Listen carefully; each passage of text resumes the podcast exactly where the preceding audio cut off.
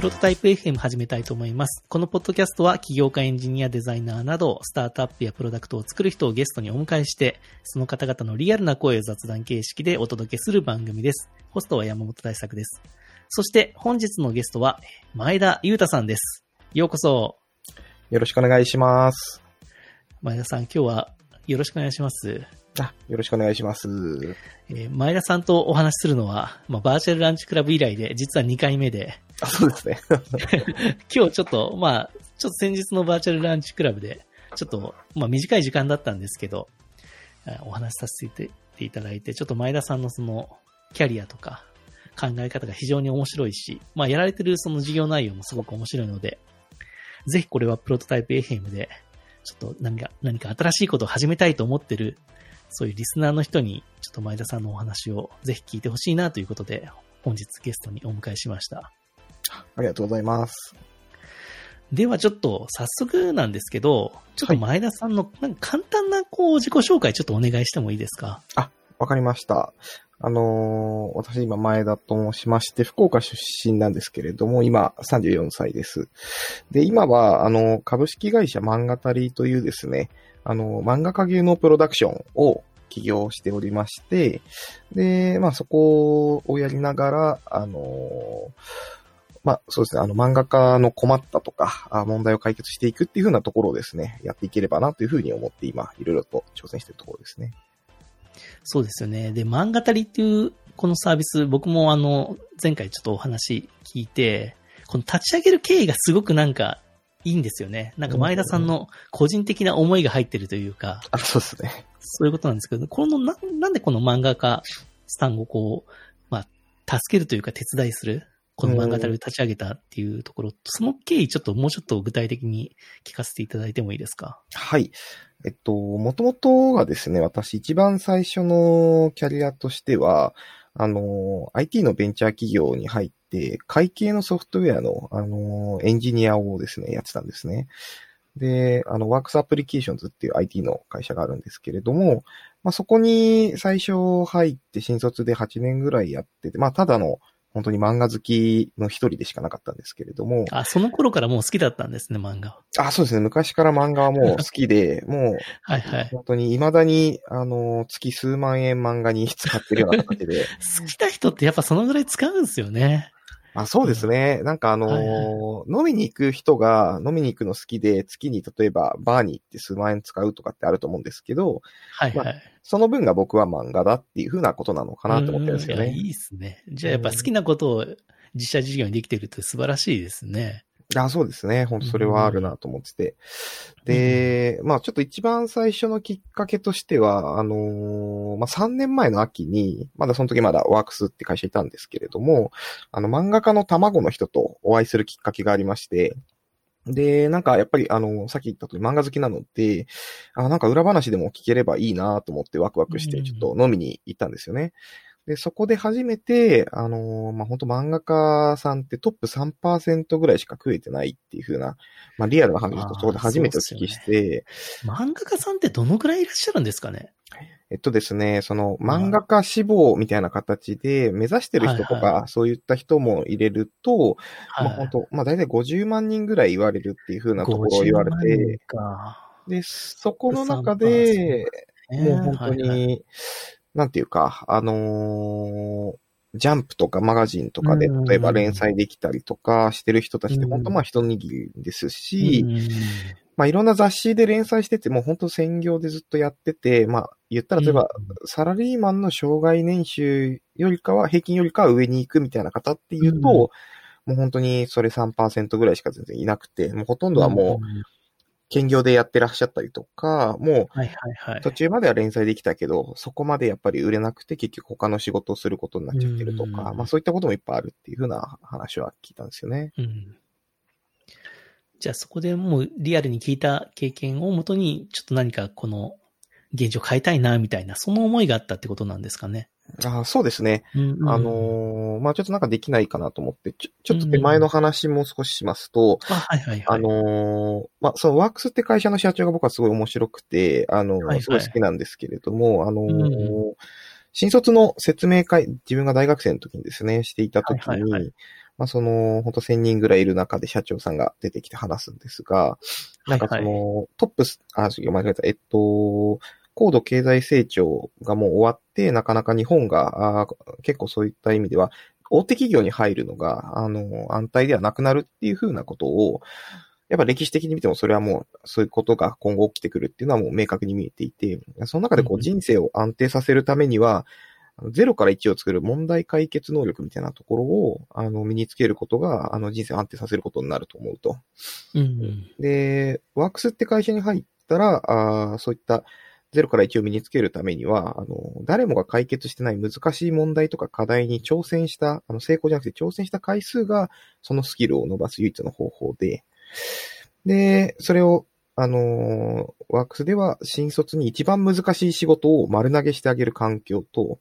あとは失敗を許容する文化と、で、どう考えどう行動したかっていう成果主義じゃなくてプロセス主義で評価を決めていくので、それがうん面白いと思ったらワークスに来るか、あとはちっちゃいベンチャーに行くしか、そういった新卒から難しい問題、課題に挑戦する環境ってのはなかなか得るのは難しいと。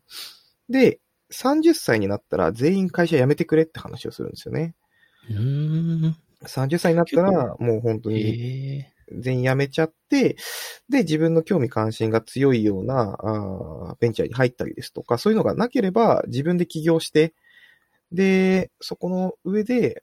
シリコンバレーみたいに社会課題をどんどん解決するような会社がボンボン生まれていくことが、日本を元気にする最後の方法なんじゃないかと。それか、もしかそれがうまくいかなくて緩やかに衰退していくんじゃないかなと思ってると。まあそういう意味で、30過ぎたら全員会社を辞めて、そういうふうにどんどんどんどん社会課題解決する挑戦をしてくれる人が増えたら、この会社を作った意味があると思うっていうねそういう話を結構してくれたんですうよね。結構意外ですね。ワークスってもうちょっとおか硬いイメージがありました。あー、なんか結構、そうですね。なんていうか、最近の方は昔と比較すると硬くなってる部分はあるとは思うんですけれども、うんうんうん私が入った10年前とかは、まだまだ本当に、まあ、1000人ぐらいでしたけど、相当ベンチャーとして、なんか、ちょっとリクルートさんとかにすごい近いんじゃないかなと思うんですけれども。確かにそんなイメージですね。確かに。うんそういう風な話で、まあ、この話を聞いても、大手企業に行きたいなって思うんだったら、もううちの会社来ないでくれって言うんですよね。うんうんうん。新卒の説明会なんですけど、うちの会社来るなって話を言い出して、まあ、ただそれはもう合わないから、ただ今、そういう選択肢を今大学生になってる皆さんは持っているから、そこを自分で納得して、大企業に行くなら、ぜひ行って頑張ってもらえると嬉しいと思うと。っていうことで、まあ一緒に働けたら、あー楽しいと思うので、あの、応募待ってますって言って帰ってくるみたいな。そういう、う。もう一番最初の入社説明会とかでもなくて、新卒の会社説明会のところのタイミングで、うんまあその話を聞いてすごいおもろいおっさんだなと僕は思って、で、なんかちょっとその中二病感もまだ大学生の時漂ってたので、じゃあ俺が受けてやるかと思って、はいはい。でそれで受けて、まあ、なんとか引っかかって、8年間ワークスって会社に入れたんですね。へえ、実際そういうなんか新卒に仕事を任せるみたいな文化がちゃんとあった会社だったんですか？いや、結構ぶん投げられたところもありました。あの、あね。一応、そのお客さんに迷惑かかんないように先輩がフォローとかしてくれるんですけど、まあけどやっぱり難しい仕事に手を挙げてチャレンジさせてくれって言ったら、うん。やっぱりそこはさせてくれたりですとか、確かに、そういう、リクルートもなんかそういう新卒がいきなりプロジェクトリーダーになったりとか、いきなりサイバーとかだとなんか社長になったりするような、うーん。そういう文化もあったりしますもんね、確かに。いや、そうですね。本当に機会はすごくもらえたし、まあ失敗もたくさんさせてもらってきついなって思った時もいっぱいありましたけど。確かにな。でもね、そういう経験が今になると絶対良かったって思われてるって感じですか？いや、もうめちゃくちゃ良かったなと思ってますそうっすよね。ねうん。確かにな。僕、全然そんなことなかったんで、うん。確かにうら羨ましいですよね。なんか。結構石の上にも3年みたいな文化が、僕結構最初 SE みたいな感じの仕事でしたなんか、長くいないとできない仕事があるみたいな、よくわかんない話があうん。なんかそういうのじゃなくて、やっぱりね、あた、新しい人だからこそ、まだいどうなるかわかんないような、そういうタスクが、の担当になったりとか、ーまあ、そういうのっんんて結構やっぱ重要ですよね。うん。いや、なんか本当に、あのー答えがないようなところとか、自分が答えを見つけてないところに、なんかこう、うんうん突っ込んでも、まあ、すごいきついんですけど、うん、ま最終的に人は死なないんだなってことがちょっとなんか学ばせてもらったみたいな はいはいはい。ありますし、まあけどなんかやっぱり、うーん、一個ずつやっていく方がいいシーンもあるとも実際思いますし、うんうんまあただ、あの、本当に答えがないところに突っ込んでやっていくっていうことが、あープラスになるというか、そういう経験をうんしてない方っていうのはすごく多いんじゃないかなと思うのうんで、確かにそうですよね。それは本当にそういう経験はすごいポジティブに働くというか、うんうん。その積み上げていくスキルと答えがないところで答えを探すスキルってちょっと違う仕事のビジネススキルとして、まるっと思われてるかもしれないですけど、ちょっと違う種類だと思うので、うん。で、特に新しいことをするベンチャー企業に入ったりですとか、そういったそれこそ起業をするとか、個人事業主で自分で立ち上げることをするって、どっちかっていうと答えがないところへの挑戦っていうシーンがめちゃくちゃやっぱりあると思うので、そういうところに生きてきてるところを、あのー経験させてもらったのはすごい感謝してますね。うん。ああ、それは素晴らしかったですよね。うん。それで、で、そのワンクスさんに8年いらっしゃって、そうですね。その後、また、えっと、一回転職されてるんですよね。あ、そうですね。本当そうそう。うんうんあのー、すごいそういう意味では、あのーうんうんさっき言った30になったら、あー自分の、うんうん何かしら興味関心強いことを見つけてっていう言葉はすごく真に受けていて、企業のための企業も別に悪いわけじゃないんですけれども、まあ僕はちょっとなんかそういうのじゃなくて、なんかやりたいこととか解決したいことって何なんだろうなって思いながら、うんうん。いろいろとやってい考えながら、あの、挑戦して失敗もしてるんですけれども、まあそれの中でさっき言った漫画家の卵だった時に、あ、それはなんか自分の中でやった方がいいことなんじゃないかって思うのが、まず一個あって、で、そこで、えっと、2週間後に今言ったその転職先の株式会社オカンって会社の社長とお会いするんですよね。で、まあ、前田さんは何をしたい人なんですかって聞かれたときに、まあ初めてちょっとその、まあ漫画家を救うようなあ仕事をちょっと起業したいと思ってるんですって初めてそこで言葉にうんしたときに、まあそのおかんの社長さんにですね、あ、それはすごくいいですねと。あの、自分もこの会社を作るときに小さい会社でいろいろと学んで、それで会社を作ったから、そういうふうにされるのとかすごくいいですよってアドバイスをくださって、あ、すごくいい人だなと思ったので、僕ちょっとその場で、あ、じゃあ転職してもいいですかっていうふうな話を聞いて、うん。あの、当時そのオカンって会社が30人ぐらいの、あの、規模の会社はいだったので、はいはい。うん。まあそういうふうな話をして、いや、ちょっと他の会社も一応見た方がいいんじゃないのって言われて止められたので、うん。あ、ちょっと一応確かにそうですね、つって見たんですけど、まあ、オカンって会社は働く人のライフスタイルを豊かにするっていうミッションを掲げてやってる、まあ、非常に社会貢献っていうところと向き合ってやってるところがすごくいいなとも思って、そういうところはいに。他の人事の方とか、いろんな方とも面談させてもらったときに、そこの、やっぱ他の社長が言ってた言葉が、自分としてはすごくやっぱり、モチベーションが上がるというか、そういう青臭いことをするのが、最初の会社もそうだったんですけど、好きだなと思ったので、まあ、そういうちょっとおかんに入らせていただくっていうのを2018年からやりましたね。うんうん。そのおかんにいながら、その、今につながるその漫画たりも作られてたって感じなんですか？えっと、そうですね。おっしゃる通りです。うん2018年1月に入って、えっと、2ヶ月ぐらいちょっとおかんになれようと思って集中してやった上で、えっと、3月からですね、あの、この漫画たりとしての活動自体を、まあ、始めてみたって形ですうんうね。ん。だからそういうのが割と認められてるといいですよね。副業じゃないんだけど、兼業みたいな感じで。いや、そうですね。僕、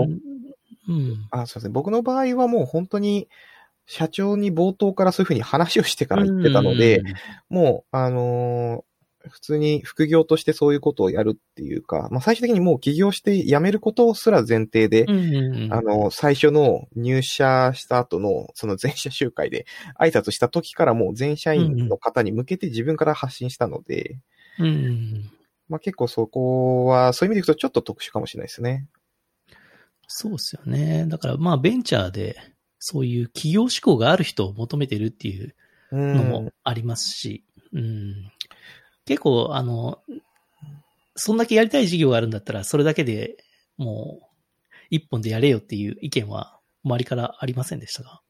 ああ、なんかそうですね。うんまあそういう意見持ってた方もいると思うんですけど、まあうん僕個人としては本当にコネもつてもお金も情報も何もないところからスタートだったってところが一つと、あとはその、ワークスアプリケーションズって会社、私入った時が1000人で、出るときはもう5000人ぐらいになるような、まあ規模の。会社で、やっぱそのエンジニアとか、まあエンジニアとしてお客様先に行くという風な形で、あの、お客様にはコンサルタントみたいな肩書きで行ったりしたんですけど、それぐらいしか、なんていうか、会社のことを知らなかったところもあるので、もうちょっと、あのー自分がいなかった部署のやってらっしゃることとかを学びたいなっていうところは自分個人としてやっぱりあったっていうのがありまして、まあ営業ですとか、マーケティングとかもそうですし、まあバックオフィス部分とかですね、経理とか総務の方ですとか、そういったところもそうですし、まああと経営っていう風なところに関しての視点も含めて、うんやっぱり自分もそこを学びたいなというふうに思ったんで、そういう意味でいくと、ちょっと石橋を叩いて渡る、あの、ん性質を持った形だったのかもしれないですね。でも実際そうですよね。まだやったこともないんだから、いきなりそれで、それだけになるのは、なかなかリスクがありすぎるっていう。僕もちょっとど、もうそっちのタイプの起業をしたので、うーん。うんうん、所属、会社に所属しながら、こう自分でサービス作って、うんうんうん。で、それがまあ成長してしてきたら、そっちをこう法人化するみたいな。っていう方が、なんか、ふ普通じゃないっていうふうには思うんですけどね。うん。いや、なんか全然いいと思うんですよね。なんかあのー方法論でしかないと思っていて、やっぱりそこの学び方をどういうふうにするかって時に、ゼロベースで自分から学ぶのか、すでにやってる人からパクれるところはパクった方がいいと思ってて、まあ、よく言う、その車輪の再開発をしても意味がないみたいな話あると思うんですけど、まあ会社組織としてどこの会社でもやらなきゃいけないことみたいなところは、うまくやってる人の身近で学んでやらせてもらって、話を聞いた方が、まあショートカットできる部分もあるよねっていう形で、まあそういうライブラリがあるなら、ライブラリ使った方がいいいいんじゃないのみたいな話じゃないですけど、そういう意味では、会社にいながらやるっていうことは、あすごい相乗効果が結果的にやっぱりあったなっていうのは、振り返ってみてもすごく感じますね。そうっすよね。うんなん。かそんな気がしますよね。だからいきなり、なんかゼロベースになったら、なんか普通、普段の生活が、あれちょっとお金がなくなってきたってななると、うん本来成功する可能性があったものすらも成功しなくなる可能性だってあるし、ちょっとね、それはなかなか、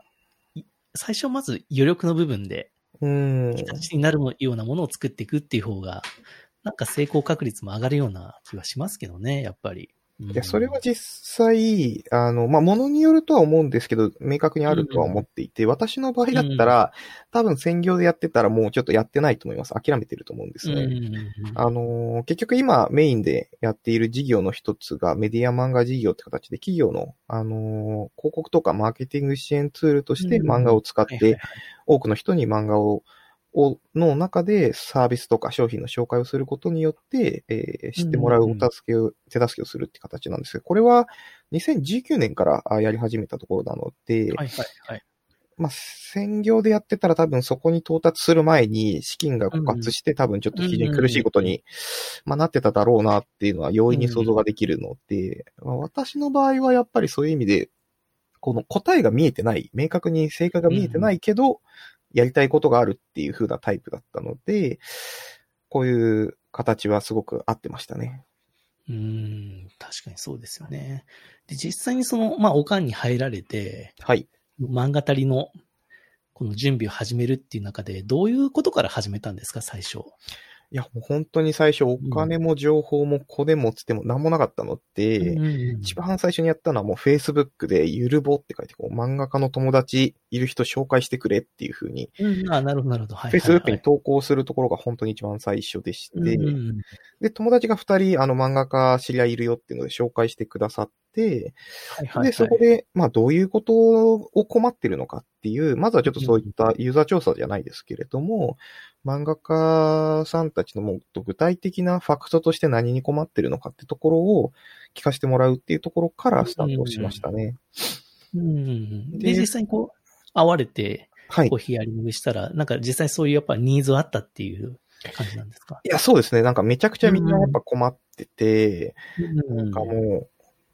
例えば、まあ一番、あの、漫画家さんが困ってるなと思って僕定義した三大問題っていうのが3つのないがあって、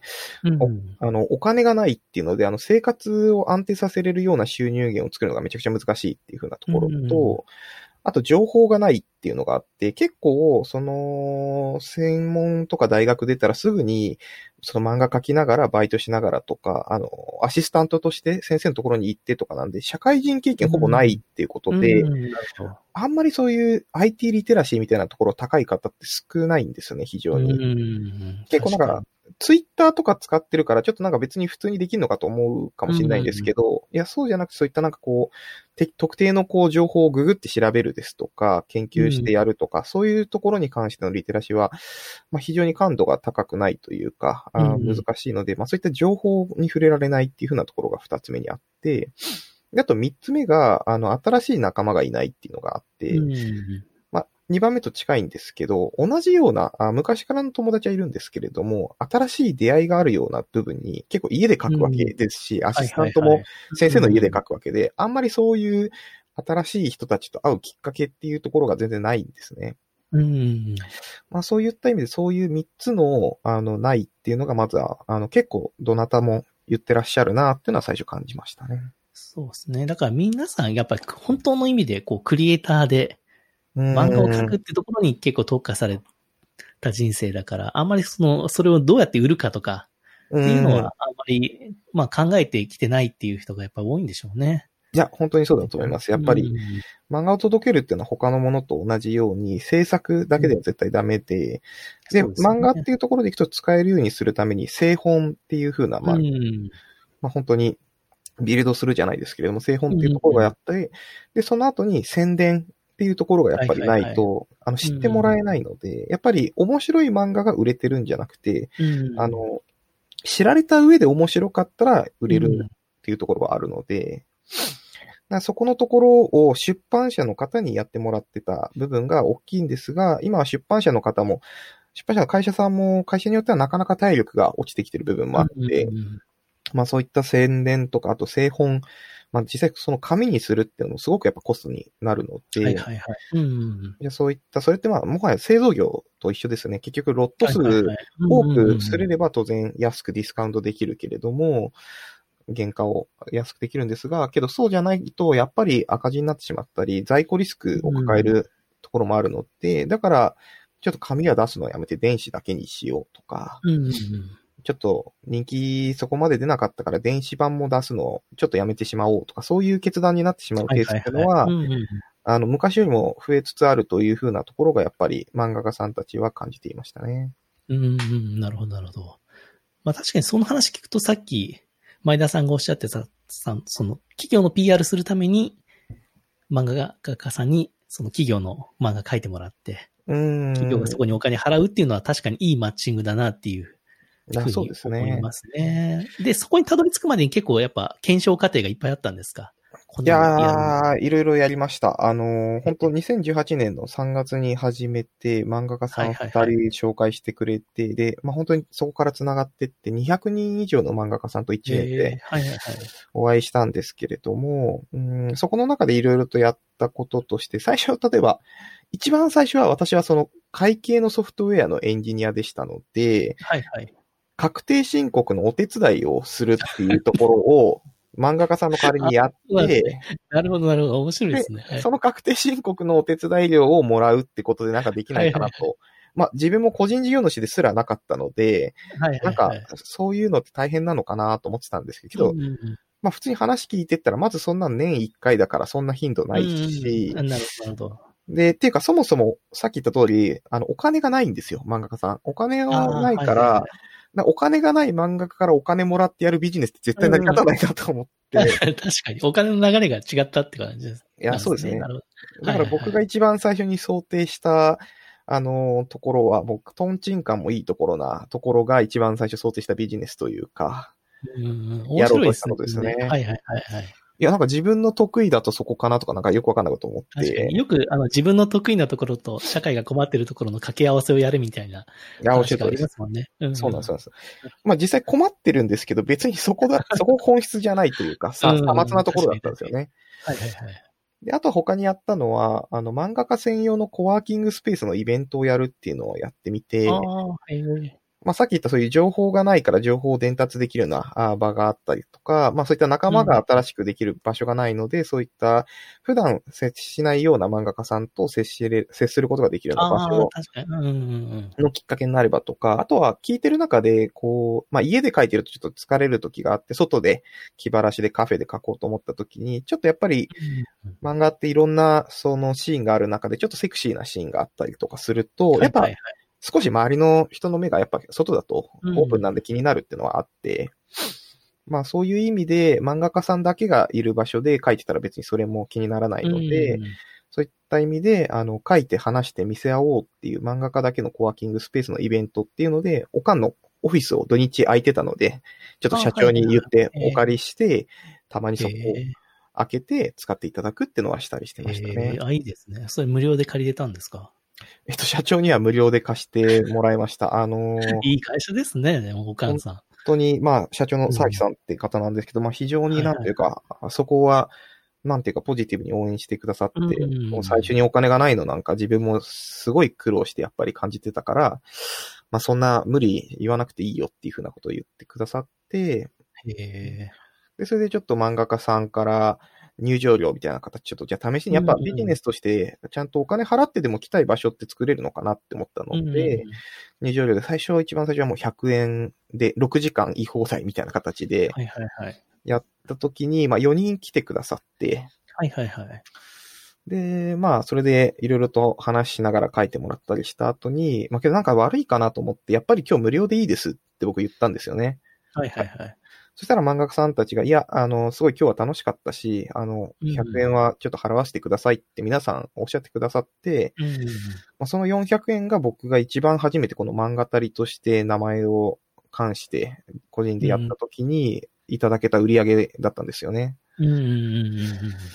まあ、すごいなん。かやっぱり400円といえども全部自分からゼロから企画して、うん。うん、まさに01ってとこですよね。いや、本当にそうですね。なんか、そうですよねうんちょっとでも価値を作れたのかなって思った瞬間すごくやっぱり嬉しかったですね。うん。確かにね。あと前田さんをこうね、信頼してくれた、うそのおん母さんというかね、そこの、まあ、信頼関係で生まれた初めてのビジネスというか。いや、もうおっしゃる通りですねそういう取り組みで。すもんね。うん、素晴らしいですよね。まあ、ただ一方で、あのーもっと俯瞰してみると、やっぱちょっと400円じゃ全然ビジネスにも成り立たないので、うん。はいはい。まあ、それはそれですごく漫画家さんたちもすごく来てくれて、20人定員で最後の方とかも結構毎回20人来てくださるぐらいにはなったんですけれども、はいはいまあまあ、けどそこはさっき言った問題の解決になるが、あビジネスとして継続性を持たせることに関しては結構難しいなと思って、うんで、他にもやったこととしましては、あの、漫画家志望の人と、プロの漫画家の先生をマッチングして、家庭教師をするサービスみたいな形で、いやーなるほど、なるほど。なんか結構そのメンターとかあると思うんですけど、うんあれの漫画家版みたいなのちょっと人力でできないかなと思ってやったりとか、まあけどちょっと難しいのは、あの、やっぱ払う人が漫画家になると、漫画家志望の方になると、やっぱお金の問題がすごく難しくなっちゃうので、はいはいはいはい。なんかそこがちょっとなかなか難しいなと思ったりとか、うんうんうんうん、そうですそこでやっぱね。り漫画家さんがお金を払うっていうモデルを結構検証されてたっていう感じなんですね。そうですね。漫画家さんがお金払う部分っていうのもやってましたね。まあ、あとはなんか逆に投げ銭をするっていうことをピクシブさんが漫画家さんにがそのページを作って、そこに投げ投げ銭ができるようなそういったプラットフォームでですね、 pixivFANBOX っていうのを作っていらっしゃるんですけれども、サービスとして。はいはいはい。まあ、そこの運用をじゃあ例えば代行させていただくことで、なんかこう代行フィーもらいながら漫画家さんに収入増やせないかなっていうのを試してみたりとか、うんうんうんうん。あとは本当ご自身が作ってらっしゃる、そのオリジナルの作品がある方に、けど雑誌にの載せることができてないって方のものを、ツイッターのアカウントを作って、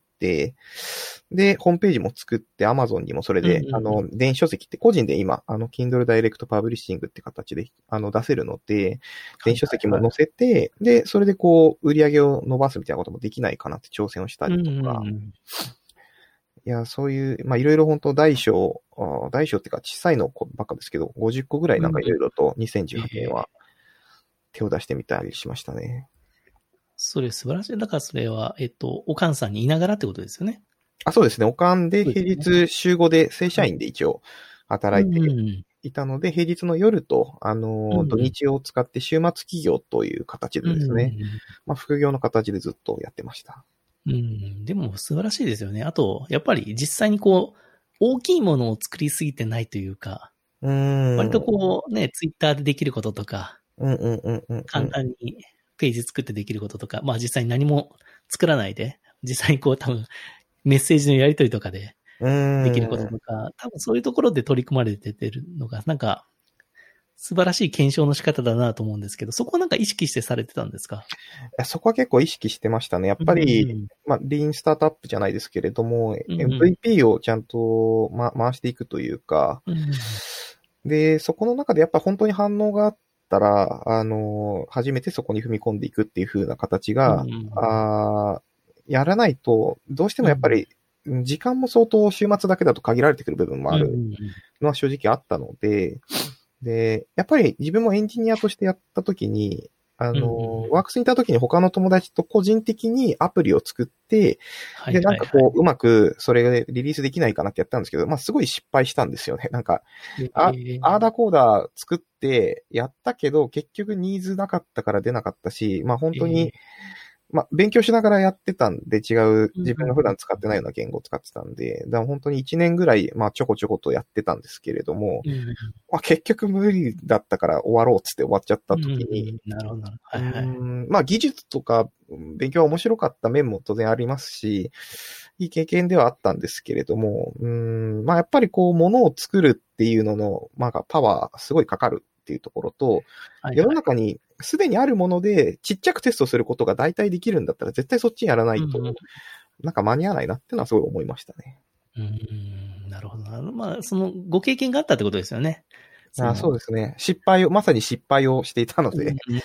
あの、挑戦して、あの、失敗して学んでたって感じですね。うん、でもその検証過程が素晴らしいな。僕がもし前田さんの立場だったら、漫画家さんコミュニティサービスとか作ってそうだなと思いました。ああ、いや、いいですね、本当に。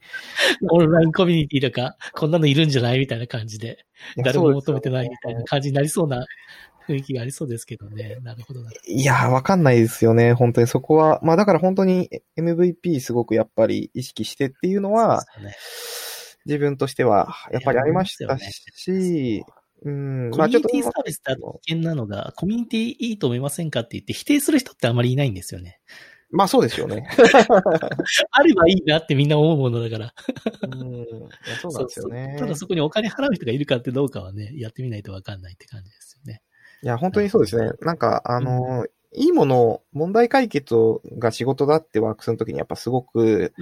会社でもすごく皆さん言ってたりとか、社長も言ってて、まあすごくそれは思ったんですけど、逆にけどエンジニアとして、そういったお金面からすごく、ワークス自体は、あの、ポジティブにえエンジニアリングに集中させるためにお金面を知らせないっていう制度を取ってたんですね。あんまりこう、そうなんですね。プロジェクトごとに、あの、費用対効果出てるかとかみたいなことを、うんまあ、パッケージ作ってたってところもあるんですけれども、あんまりこう、見せないでやるっていう文化があって、まあ、けど逆に言うとそこが、あの、お金に対して費用対効果出てるかみたいな感覚を自分が持ってないかったところでもあるので、なんかそういう意味では、あの、いいことやってれば、あーなんとかなるってわけじゃなくて、お金の部分を経営層の方が、とか営業の皆さんが頑張ってくれてたから集中できてただけだなっていうのを後でやっぱり、こういう個人事業主として全部やってから思い知った部分はあるので、うん、そういう意味ではやっぱり、あのーそういう自分が使える時間とかお金とかっていうことが、あーシビアに跳ね返ってくるってところを、あのーやっぱりちょっと、あなんていうんですかね、個人事業主でやる前の自分で個人で土日とかにやってちょっと知れたのは、うん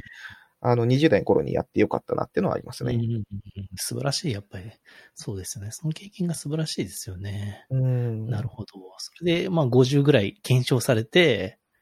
このメディア漫画事業は、なんかどういうタイミングで生まれたものなんですか？あ、これは結構きっかけも本当偶然だったんですけど、まあ本当に、はいはいはい。えっと、ツイッターでたまたま起業家の取材をしたいと思ってるんで、なんか、あの、取材してほしい人10人ぐらい応募してますっていうメディアがあったんですね、ちょっと。ああ、はいはいはい。で、そこのところに、あの、自分もちょっと、あの、ぜひ取材してほしいですっていうふうに言ったら、その時に、あのまあ、取材、あの、いいですよっていうふうな形で、まあ、一応10人の人に選んでいただけたので、あの、話聞きに行ったんですよね、しに行ったというか。で、その時に、そこのメディアの方が、あの、話をしている中で、ちょ、ちょっといいですかつって、あの、実は、漫画を使って、そういった紹介とかも、うちの会社としてはやっていきたいなって、興味があるんですけど、そういうのって実際、あの、前田さんできるんですか漫画あたりでって言われて、うん、で、あ、それは全然できますよってまだ何も影も形もなかったんですけど、はいはい。それは、あの、まあ、もともとやっぱ広告漫画っていうところはすごく、あの、可能性一個あるなっていうのは、うんあの、真剣ゼミさんとかやっぱり、チラシで、真剣ゼミの説明をこう漫画で、っていうのは昔からある手法だったので、まあ、ちょっとやってみたいなと思ってたので、まあ、それは、あのできますっていうふうに言い切った上で、その後にすぐに、あの、一番、あの、そういった技術力も高くてポジティブな、あの、仲のいい漫画家さんに連絡して、ちょっとこういう話をもらったんだけど、できないかってところを言って、うん、あ、それはぜひ自分もやってみたいですって言ってくださって、うんうん、はいはいはい。そういう、まあ本当にきっかけとしては狙ってってよりかは、もういろいろ行動しまくってたらたまたまそういう機会をもらえたっていうのが、うんうん、ちょうど2019年の2月なんで1年ぐらい経った時ですね、本当に。うん、なるほど、なるほど。そこで結構、なんか具体的な企業側のニーズっていうのに気づかれたっていう感じなんですかね。いや、そうやっぱあるんだな、みたいな。うん、うん、本当にやっぱそれはすごい感じました。企業の方から言ってくださったっていうのは、うん、まあやっぱりやってみたいっていうところが企業側として、あの、効果あるんじゃないかっていう仮説がちゃんと、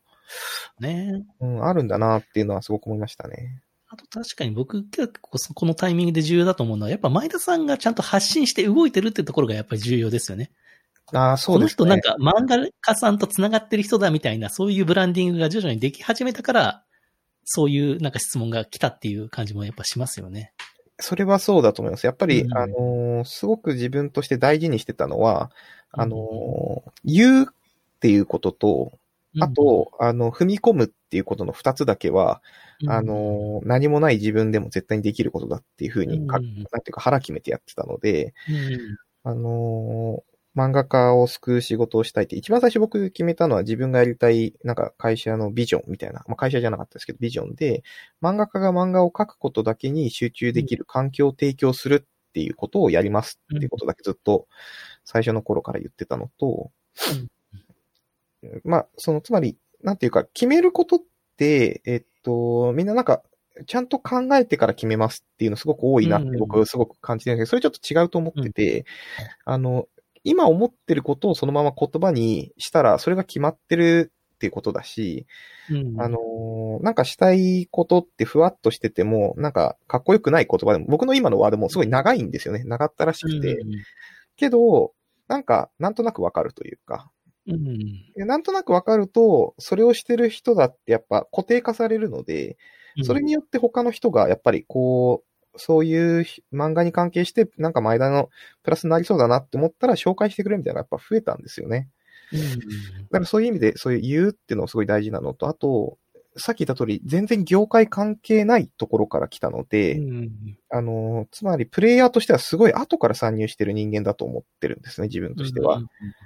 で、後から参入してるにもかかわらず、あの、踏み込まなきゃいけないところで物おじして相手の立場ですとか、状況に物おじして踏み込めないんであれば、それはなんか自分が本当にやりたいことではないんじゃないかなとは思っていて、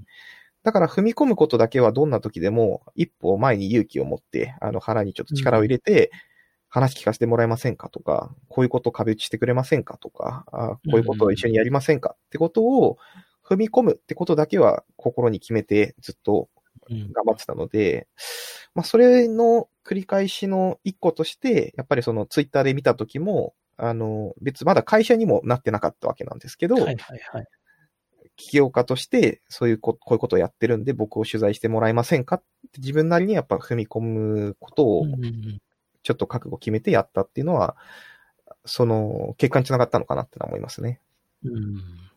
確かにな。でも前田さんのその言ってるようなことって別に今は形になってないけど、別に嘘はついてないですよね。なんか地に足ついた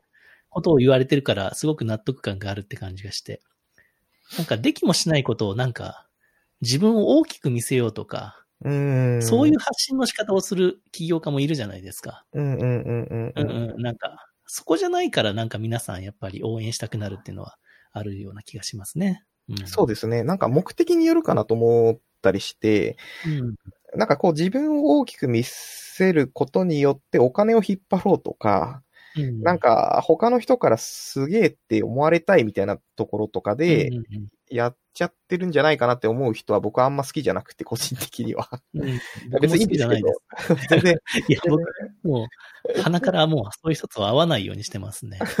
プロフィール詐欺師みたいな。いや、そうですね。で、それでなんかこう、VC とかからバンバン調達して、プレス出して、おー、みたいな。まあ別にいいんですけど、なんかそれは、まあそれは個人的にはあんま、詐欺詐欺師はできないと思いますけどね、そこまでは。うーん、実態がある人だったらそこまで行きますけどね。いや、そうですね、本当に。だからなんかどっちかっていうと、うーん、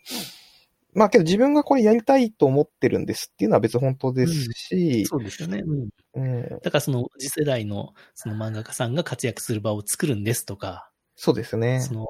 新しいなんか文化を漫画経由で作るんですとか、それは全然ね、言って、ああ、そうかってみんな思いますし、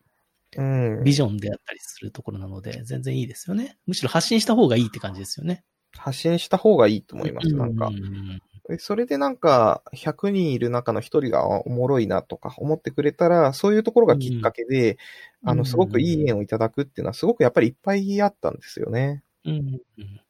で、多分ちょっと前田さんがさそういう話をされた、僕ももともとそのエンジニアだったので、うん。あの、初期ちょっと苦手だったことが、うん。絵に描いた餅を自信満々で喋るのが苦手だったんですよ、僕は。プレゼンいテーションやー、の時。なるほど、なるほど。これなんかエンジニアあるあるなのかなと思って、前田さんってそういうのどうですか？ありました？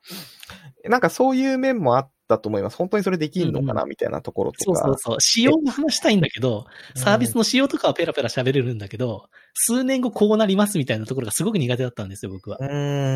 ん、うん、うん。言いづらい。なんか、思ってるんだけど、人に対して堂々と言えないところがあって、尻しすぼみするみたいなプレゼンテーション良くなってたんですね。うん、うん、うん、うん、うん、うん、うん。いやー、それはなんかやっぱりエンジニアあるあるな気がしますね。実装本当にできんのかなって責任取れるかなっていうか。そうそう、そこが気になってたんですよ、昔はう。ん今はもう、さほどないんですが。うん、うん、うん、うん。うんいや、なんか結構そこはけど最初の会社で、あのーそこを言えるようにする訓練もさせてもらえた気もしていて、あ、なるほど、なるほど。なんかそのワークスっていう会社がすごく面白かったのは、やっぱ理想から考えろっていうふうなことをすごい言われていて、なんかその、はいはいはい。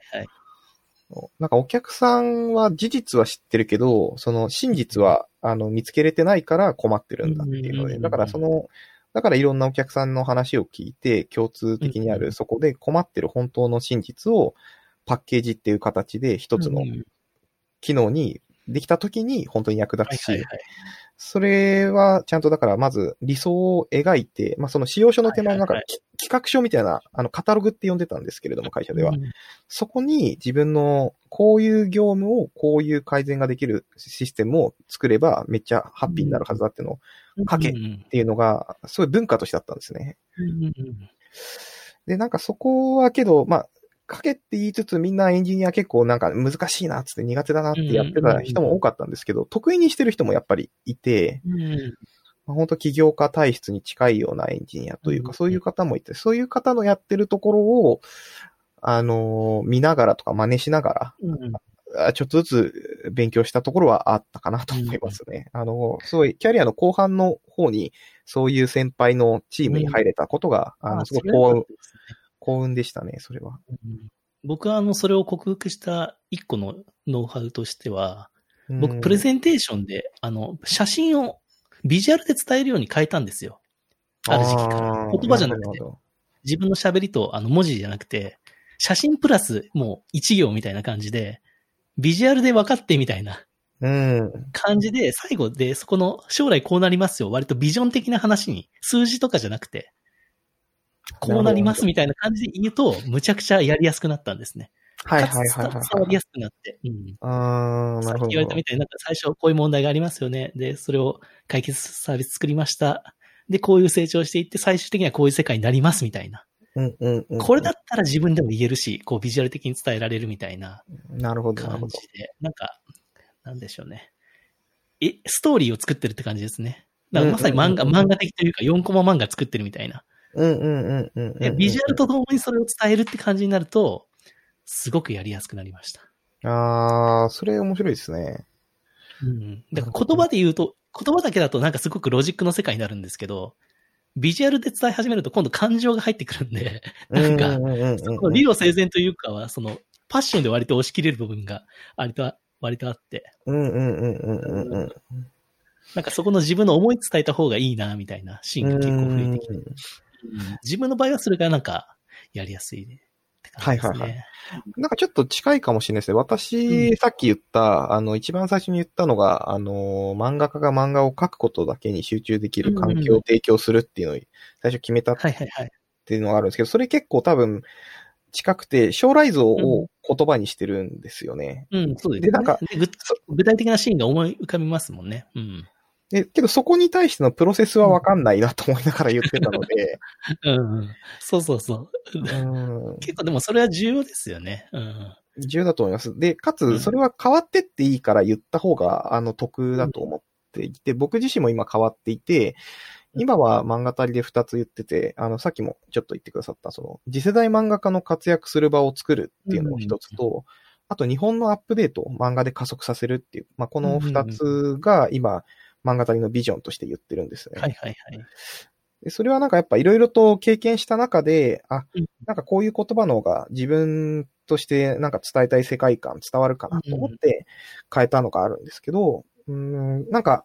その言ったら変えちゃいけないんじゃないか。だからちょっと今言えないし、もっといいの思いついてから言いますって躊躇してる人がいたり、まあそういったさっきの言ったけど、未来の絵を描いちゃったら、それを絶対やんなきゃいけない、なんていうかう、ん。し、変えては一切いけないんじゃないかって思ってる人いるんですけど、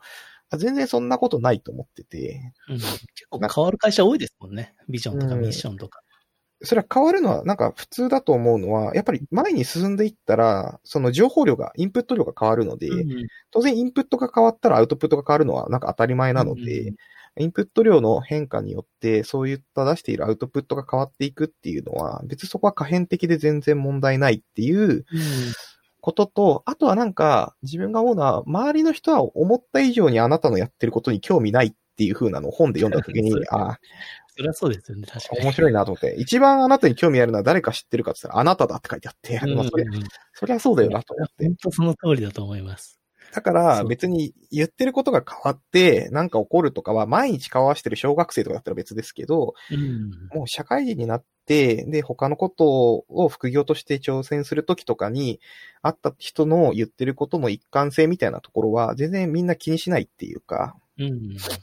んいや、本当その通りですよね。Facebook とか Twitter で、あ、またちょっと自社サービスの宣伝っぽいことをやってるなって思いますけど、もうそれが嫌な人はフォロー外してるかミュートされてるんですよね。うんうんうん。気にしなくていいっていうか、そこにそもそも届かないようになってるから。いや、本当おっしゃる通りですよ。なんか最適化されるんで、勝手に。だからもう、そうそうで、自分のあね、その情報が欲しい人のみがそれを見てくれてるっていう状況にななってるんで、うんそうそう気にしなくていいって感じですよね。うんいや、そうですね。外側が最適化されていくから、だから自分の思いに集中したらいいというか、自分のやりたいに集中してやった方が、まあ、結局トライアンドエラーの数が増えて成功率が上がるんじゃないかなとは個人的には思いますね。確かにな。で、前田さんはその、やっぱり、なんか、漫画家さんを応援する起業家っていうことで、はい。あ、あんまりそんなにね、その、被りがないというか、そんなに、ボリューミーな起業家ゾーンじゃないって感じもするので、そうですね。そこもあると思います。特化されてていいですよね。うん。うん。そこは本当そうですね。最近だと、まあ、ケンスーさんとかだとすごく有名な形で、あの、ずっと起業家として、あの、連続起業としてやってらっしゃっててとかありますけど、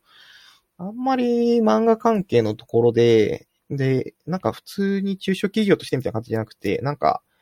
ある意味の、なんていうか、問題解決するためにみたいな形でやってる人たち、うんああんま多くないですね。あの、いらっしゃるんですけど、うん結構難しいから、なんていうか、あー撤退しちゃう方も多くて、うん、なんあとか、漫うん、あ、どうぞ。体を支援するというか、漫画文化を支援するみたいな事業は結構あると思うんですけど、うん。どっちかというと、漫画さんは漫画家さんに寄り添ってるって感じがするので、あ、そうですねそこ。はちょちょっと、ちょっと違いを感じますね。自分としては。ここは結構、まさにそのさっき名前出したケンスーさんとも話をちょっとさせてもらったんですけど、うんうんまあそこのちょっと部分は優先度の違い、あの、大きくは一緒なんですけど、うんうんやっぱり、あの、漫画自体ですとか、漫画を読むとか、読者ってところにどっちかというと、ケンスーさん、面白さをあ感じるというかああるはそうですね。うんで、僕はどっちかというと本当に漫画家の方を、なんか、うん。漫画家のキャリアとか、漫画家のそういった食べれるようにするとか、まあ、面白い漫画を作ってくれる漫画家が夢を諦めない、あ夢を諦めないところを作りたいっていうところなんで、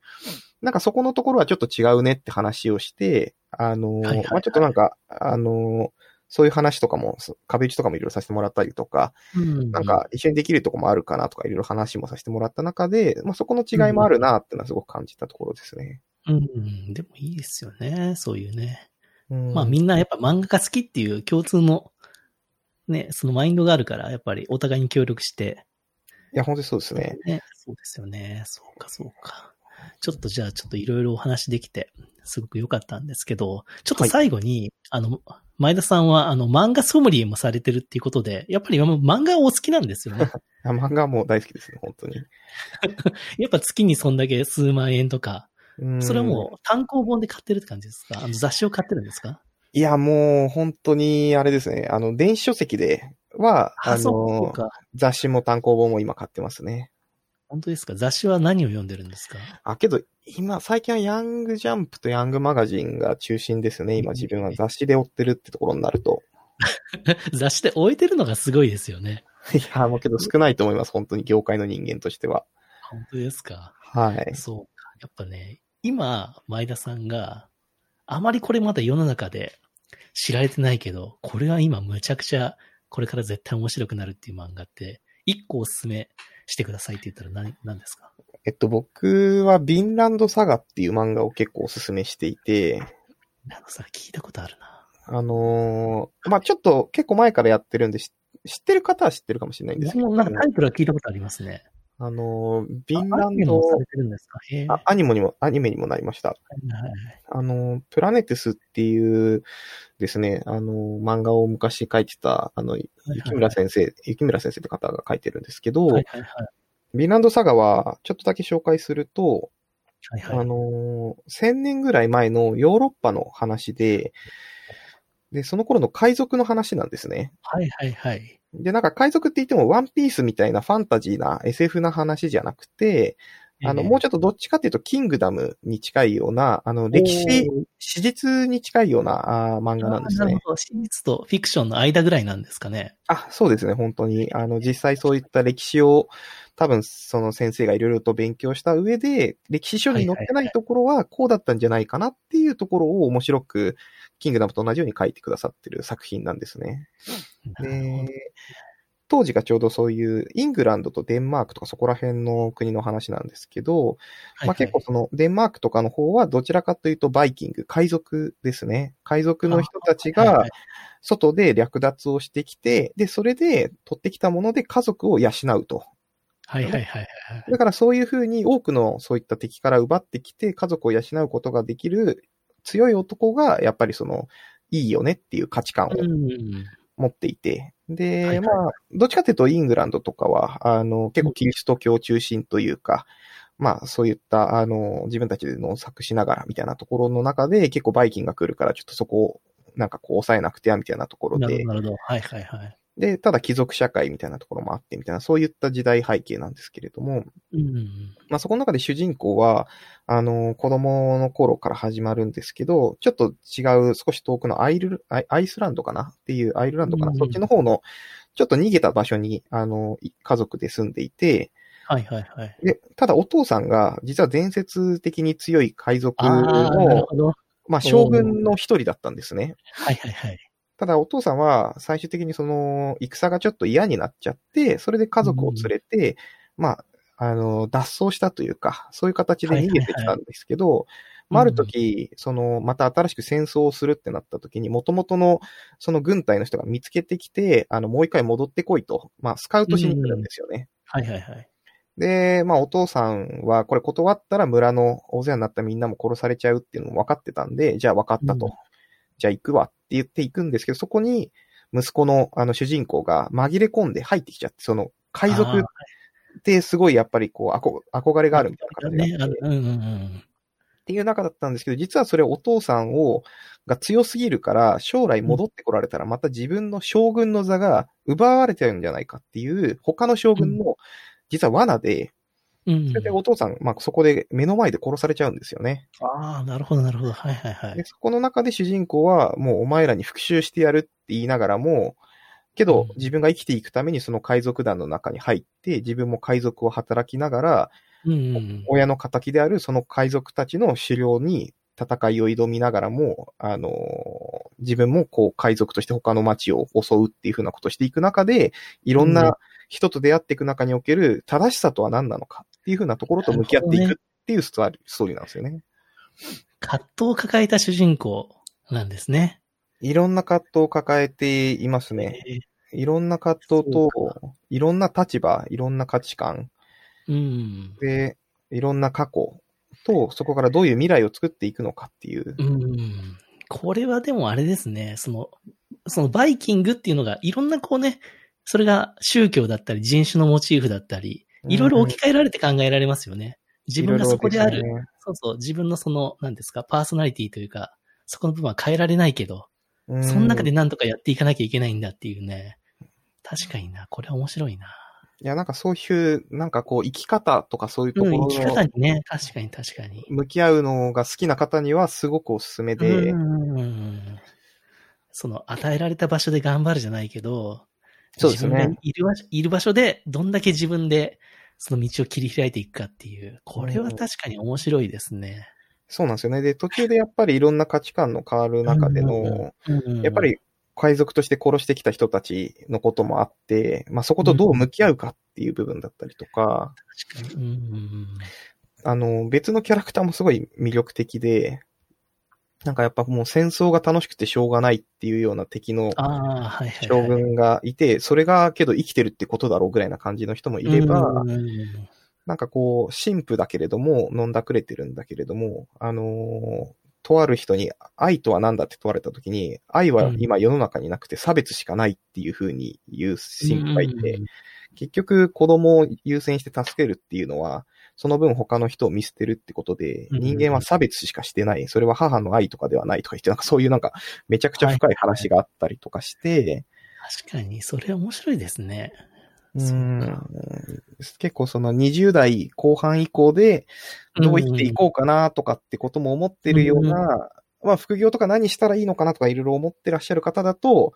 もしかしたらすごく面白いかもしれないですね。面白いですね。いや、というかね、前田さんの説明力が異常にうまいんですよ。いやいやいやいや、もうよくそんなにね、スラスラ喋りましたね、あらすじを。いやいやいや、もう本当好きで何回も読んでるんで。何回も読んでて。いや、これ、漫画ソムリエというか漫画語り部でしたね。ストーリーテラーでしたね。うん。本当はだから、あの、好きな漫画をお聞きして、なんかうん3冊とか5冊聞いた上で、あ、じゃあこの漫画は好きかもしれないですねってすっていう、なんかこうカクテル出すみたいにおすすめをするっていうのをいつも漫画ソムリエって形で勝手にやってます。それはすごいな、その方。でも、なんか前田さんが好きな漫画の話を聞いてる時間の方が僕はもしかしたら好きかもしれないですね。本当ですか？やっぱ、やっぱ好きな作品だから、やっぱ熱量がね、すごい入ってましたね。いや、好きですね。この作品は本当に好きですね、僕は。まだこれは続いてるんですか、ヴィンランドサガは。今も続刊中ですね。今20ちょいぐらい出てて、一応こう、1章、2章、3章、4章みたいな、ちょっと分かれてるんですけど、はいはいはい。主人公のそういった成長のタイミングで。そうか。アニメもやってるからか。これどっちから入るのがいいですか？今僕全くゼロなんですけど。アニメ見てから、難しいっすね。あのー自分が親しんでる方から入れば僕はいいと思ってて、アニメに親しんでる方はアニメからでいいと思いますし、へーでもあの、鬼滅の漫画ですけどね僕原作とアニメで、アニメの方が面白いなと思ったんですけど、まあそういうのってね、進撃の巨人とかもなんかそんな感じがして、キングダムは僕原作の方が面白いなと思ってるんですけど、うーん。いや、そうですね。アニメのクオリティが高いものだったらやっぱアニメから入った方が入りやすいのはあると思うんですよね。そうですよね。確かにな。ちょっとじゃあ、これはビンランドサーガこれ見よう。ぜひぜひ読んだ方これ原作がでもなんかその、セリフとか良さそうですね、確かに。いや、いいですね。セリフ好きですね。うん、文字で読んだ方がいいかもな。うん、確かにこ。れは。文字とそのシーンの、うんやっぱりすごく美しさがある気はしました。言われてみて。うん、なんかそうですよね。そんな感じするな。結構ね、やっぱキングダムも仕事に置き換えてる人多いじゃないですか。僕もそういう人ですけど。そういう、なんか仕事に置き換えられる系の漫画はいいですよね。なんか自己啓発的にも読めるというか。ああ、すごいなると思います。それは本当に。へえ、これはちょっと知らなかった。人気漫画なんですね。いやそれはすごく、僕はもっと評価されていい漫画だと心から思ってます、うん、そうですね。確かに。ランドサガは。わかりました。むちゃくちゃいい情報でした。すいません。最後はおすすめ漫画を語ってもらうという企画でしたいやいやいやすごいいい時間でしたね。いや、もう話すの大好きなんでありがとうございます。うん塩むちゃくちゃ、むちゃくちゃ良かったです。これだけでも、はい。ぱこれだけの回をやりたいぐらいです。ポッドキャストで。まあ、僕はやっぱりこう漫画の話をみんなともっと語り続けたいなと思って、うん漫画たりっていう名前にしたので、ああ、そうか、そうか。あ、もう入ってたんですね。その語り部的な精神は。そうなんです。だからもう、これで、うんこの漫画めっちゃ面白いよねって言ったりとか、みんなからこれ面白いっつって、うわーこれ知らなかったっていうのを、ずずっと、なんか、あの、じじいになってもずっとやっていきたいなと思ったんで、まあ、そういう意味で漫画たり、株式会社漫画たりっていう風にしててるっていう形なんであの、私服の時間です。私服の時間です。いいですね。しかもそれで、今は、その、企業の漫画とか書いてる方が、オリジナル作品を出して、将来そうですね前田さんがその作品を語るような時間が来たら最高ですね。いやー、本当にそうですね。漫画たりレーベルから、ちょっと作品も、あの、うん出していこうっていう動きは、実は、あの、ちょっと裏では、あの、動き始めたりも、オリジナルも挑戦しようっていうのも、えー、すごい。ほんの少しだけですけど、あったりもするので、うんなんかそういうところも、やっぱ、話していきたいですね。ちょっとこれまた次回やりましょう。ちょっと、今の前田さんのおすすめ漫画を聞くっていう回をやりたくなりました。ポッドキャストで。ぜひぜひ。はい。ちょっと、また定期的にぜひよろしくお願いします。はい、こちらこそよろしくお願いします。では今日はどうもありがとうございました。ゲストは、えー前田裕太さんでした。どうもありがとうございました。